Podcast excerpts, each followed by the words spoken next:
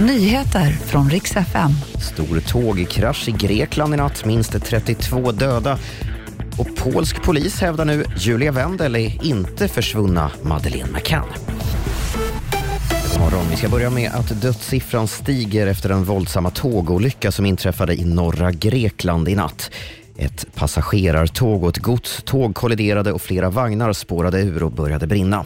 Minst 32 personer har dött och 85 skadats. Och man befarar att de siffrorna kommer fortsätta stiga. Vad som orsakade olyckan är ännu oklart. Igår började Finland bygget av ett 200 kilometer långt staket vid gränsen till Ryssland, rapporterar BBC.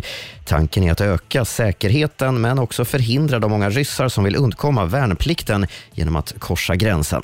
Stängslet ska bli tre meter högt med taggtråd högst upp och de första tre kilometrarna ska stå klara i slutet av juni. Och sist så verkar historien om Julia Wendel, den polska 21-åriga kvinna som hävdar att hon är den försvunna Madeleine McCann, nu har fått ett slut.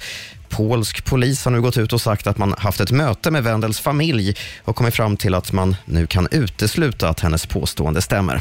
Familjen eh, berättar också att hon brottats med psykiska problem och att de har bilder på henne från när hon var liten. Hennes Instagram har på kort tid fått mer än en miljon följare.